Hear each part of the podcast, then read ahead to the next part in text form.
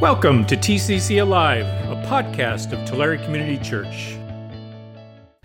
We'll hear now from the word of the Lord from Acts chapter 5, verses 1 through 11. This is what it says Now, a man named Ananias, together with his wife Sapphira, also sold a piece of property. With his wife's full knowledge, he kept back part of the money for himself, but brought the rest and put it at the apostles' feet. Then Peter said, Ananias, how is it that Satan has so filled your heart that you have lied to the Holy Spirit and have kept for yourself some of the money you received for the land? Didn't it belong to you before it was sold? And after it was sold, wasn't the money at your disposal? What made you think of doing such a thing? You have not lied just to human beings, but to God. When Ananias heard this, he fell down and died, and great fear seized all who heard what had happened. Then some young men came forward, wrapped up his body, and carried him out and buried him. About three hours later, his wife came in. Not knowing what had happened, Peter asked her, Tell me, is this the price you and Ananias got for the land? Yes, she said, that is the price. Peter said to her, How could you conspire to test the Spirit of the Lord? Listen, the feet of the men who buried your husband are at the door, and they will carry you out also. At that moment, she fell down at his feet and died. Then the young men came in, and finding her dead, carried her out and buried her beside her husband. Great fear seized the whole church and all who heard about these events. Let's pray together. Lord God, as we hear your word, I pray you fill us up with your spirit. I pray that you would soften our hearts so that we might delight in your presence. I pray that you would sharpen our minds so that we can discern your truth and shape our wills so that we can desire your ways. We pray these things in the powerful name of Jesus Christ, our Lord. Amen. Well, the Lord be with you. Thanks so much. My name is Ty, and I get to be one of the pastors here at Tulare Community Church. Thank you so much for joining us this morning. We are in our second week of our new sermon series called Thy Will Be Done, where we're looking at the different types of prayer, the themes of prayer. Last week, Pastor Ryan he uh, taught us about intercessory prayer, meaning to come between or to mediate between two things. And he taught us that as Christians, we are called to pray not only for our own souls, but for others for our communities, and for the world beyond. And today, we're going to look at prayers of repentance. It's a word that's been used in the church for a long time, and a word that brings with it a variety of different feelings based on one's past. If you grew up in the church, maybe just saying the word repentance makes you feel a little uneasy. Like maybe if you grew up in the Catholic Church, you might be wondering right now, where, where is he going with this exactly? I didn't see any confession booths when I walked in here, just spaceships, planets.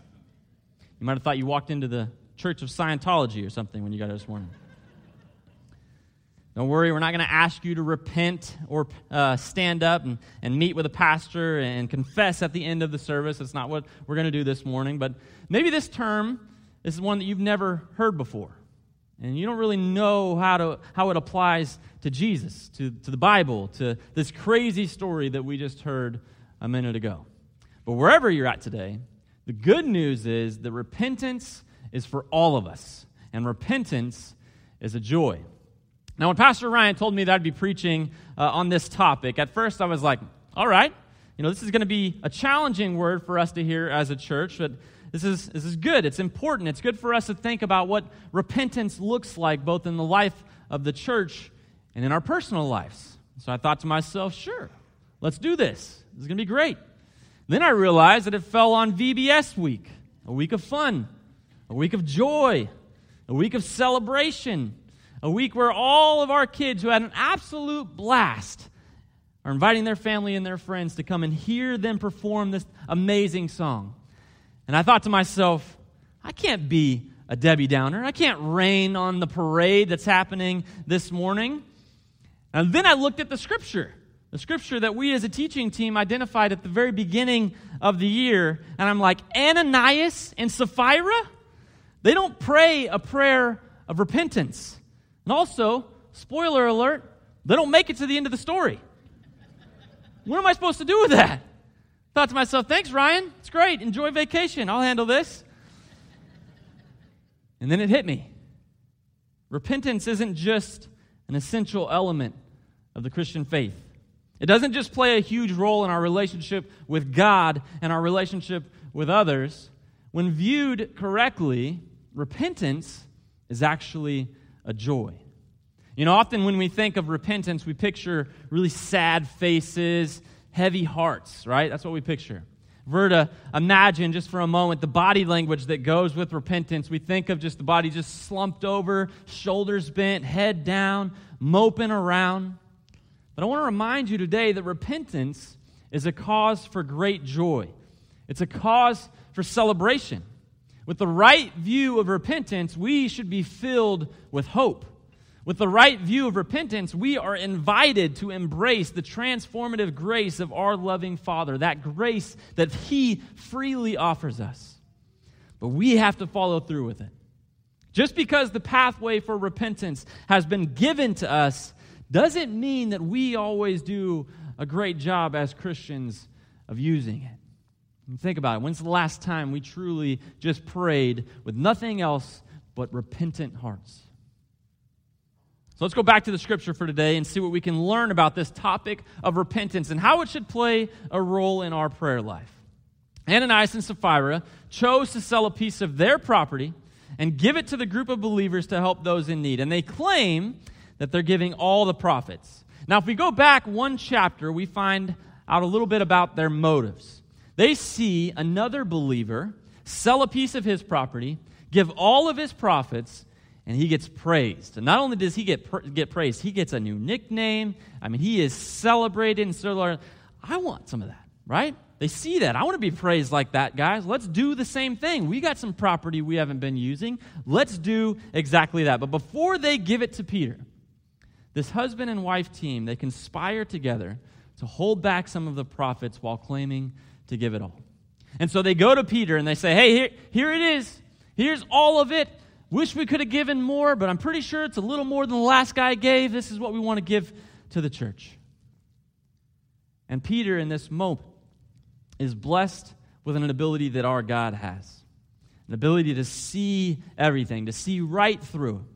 Hebrews chapter 4, verse 13 says, Nothing in all creation is hidden from God's sight. Everything is uncovered and laid before, laid bare before the eyes of him to whom we must give account. And so Peter says, Bro, how did Satan fill your heart with greed so much that you would lie to the Holy Spirit? I know you kept for yourself some of the money that you received from the land. And to make matters worse, that land belonged to you before you sold it. And even after you sold it, that money belonged to you. It was yours to do with whatever you wanted. So why would you do this? And here's the real dagger Peter said, You didn't lie to us, you lied to God. See, the big fail here wasn't just telling a lie. Right? If they had told a lie, then most of the people in, in Jerusalem, most of the believers at that time would have been experiencing the same exact fate. There would have been bodies dropping left and right. Now, the big fail, what Peter just said. Ananias and Sapphira didn't lie to the people, they were trying to deceive God. They wanted to appear to God more generous than they actually were. They were proving with their actions that material possessions and things of this world were more important to them than God. But at the same time, acting as if God was their sole desire. They overlooked the fact that God has standards for his people and that he holds his people accountable. To think that they could deceive God, who knows all and sees all. It proved that they had allowed their healthy fear of God to fade away. But they wanted to be seen as people who respected his authority who would make great sacrifices to honor his name. What Ananias and Sapphira didn't understand was that their actions didn't just affect them. Their deceit threatened the unity and the trust that had been formed within the early church, and God was not going to stand by idly and just let this happen. And yet, even in the midst of this epic fail, Ananias had an opportunity at this very moment to receive the grace and mercy that was offered by God. He had an opportunity to apologize, to accept blame, to confess his sin and repent. But instead, he chose to keep playing the lie. And what happened? Ananias drops dead right there. Three hours later, Sapphira comes to Peter, not knowing where her husband has been, and she too is given an opportunity to repent. Peter says, Sapphira, this amount you and Ananias gave, I've been checking Zillow, looking at some properties, and is this really the total profit? She says emphatically, Yes, that's the price. And Peter looks deep into her eyes as he shakes his head in anguish. He says, How could you plan to test the Spirit of the Lord? Listen, hear those footsteps? The feet of the men who buried your husband are at the door, and they're going to carry you out also. And boom, she hits the floor. Now, again, I admit this is a sobering story. It's shocking. So, where's the joy found in repentance? Where do we even begin? I mean, where should have Ananias and Sapphira started? Well, the first step towards experiencing the joy of repentance is recognizing that we are sinners in need of God's grace. I know, not super fun. Just go with me, all right? We as Christians believe in this thing called total depravity, which is basically just a fancy name for the recognition that we are all sinful. If you've grown up in the church, if you went to church or you hung out with any Christians worth their salt, then there's a strong chance that you've heard them admit openly that they are sinners. If they haven't, you're probably not hanging out with some very great Christians, right? What we often overlook about this truth is that by recognizing our sin, we magnify the beauty and the measure of God's grace. Because it's only in our brokenness that we experience the fullness of His redeeming love. And it's in this realization that we begin to be filled with joy, knowing that no sin is too great for God's grace to overcome. Now, half of you in the room just got warm, fuzzy feelings hearing that, right? No sin is too great for God's grace to overcome. The other half in the room just had a question pop into your brains.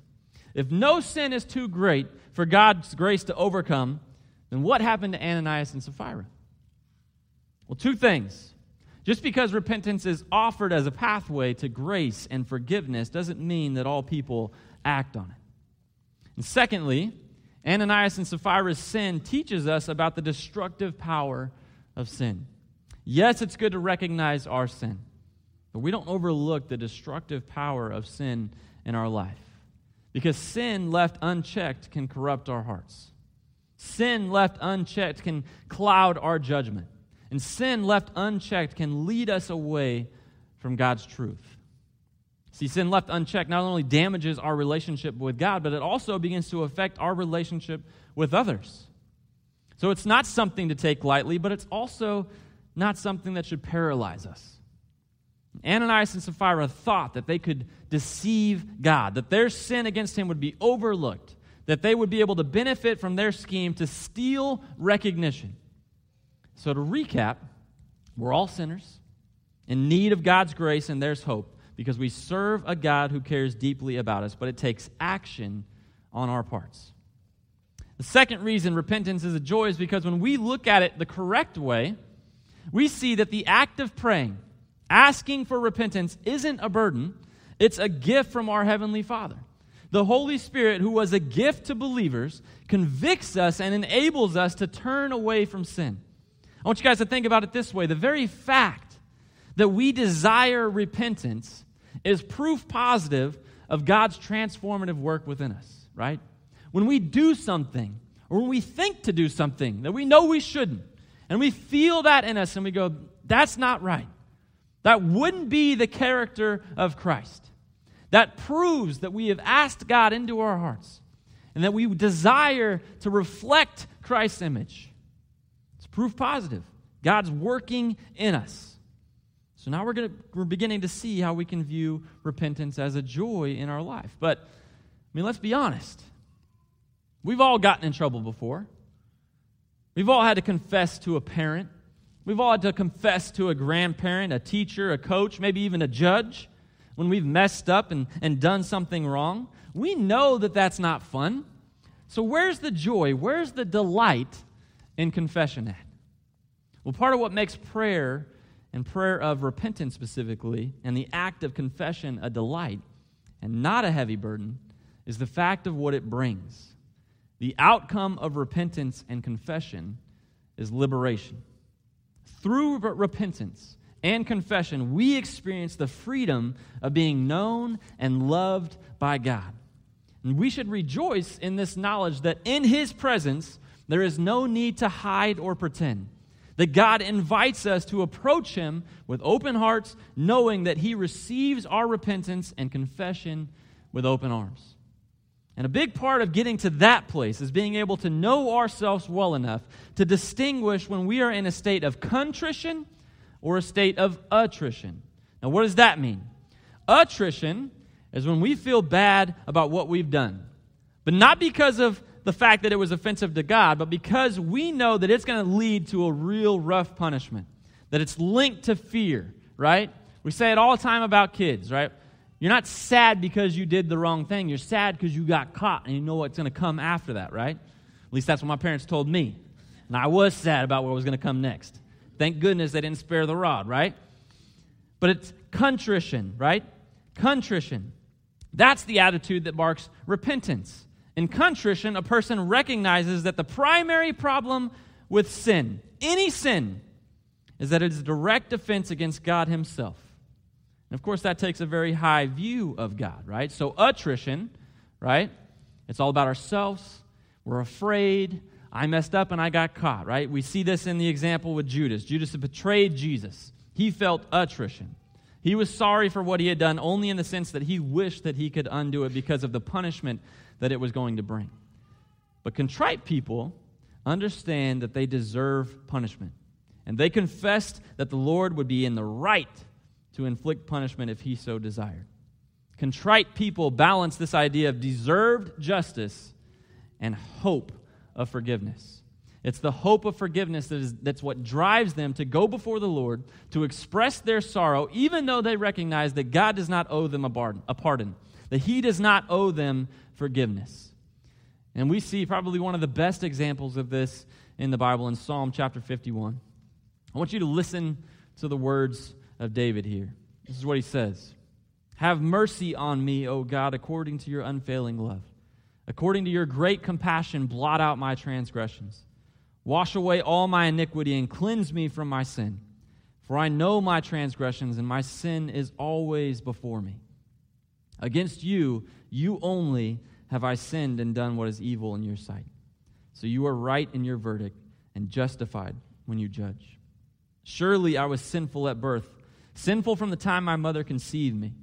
Yet you desired faithfulness even in the womb. You taught me wisdom in that secret place. Cleanse me with the hyssop, and I will be clean. Wash me, and I will be whiter than snow. Let me hear joy and gladness. Let the bones you have crushed rejoice. Hide your face from my sins and blot out all my iniquity. Create in me a pure heart, O God, and renew a steadfast spirit within me. Do not cast me from your presence or take your Holy Spirit from me. Restore to me the joy of your salvation and grant me a willing spirit to sustain me. Then I will teach transgressors your ways, so that sinners will turn back to you. Deliver me from the guilt of bloodshed, O God you who are God, my Savior, and my tongue will sing of your righteousness. Open my lips, Lord, and my mouth will declare your praise. You do not delight in sacrifice, or I would bring it. You do not take pleasure in burnt offerings. My sacrifice, O God, is a broken spirit, a broken and contrite heart. You, God, will not despise. May it please you to prosper Zion, to build up the walls of Jerusalem. Then you will delight in the sacrifices of your righteous and burnt offerings offered whole. Then bulls will be offered on your altar. See, David recognized that at the most basic level, God is the one he offended, and the Lord would be blameless to condemn him. If we don't have the, that attitude when we pray for repentance, then we haven't shown true contrition for our sin.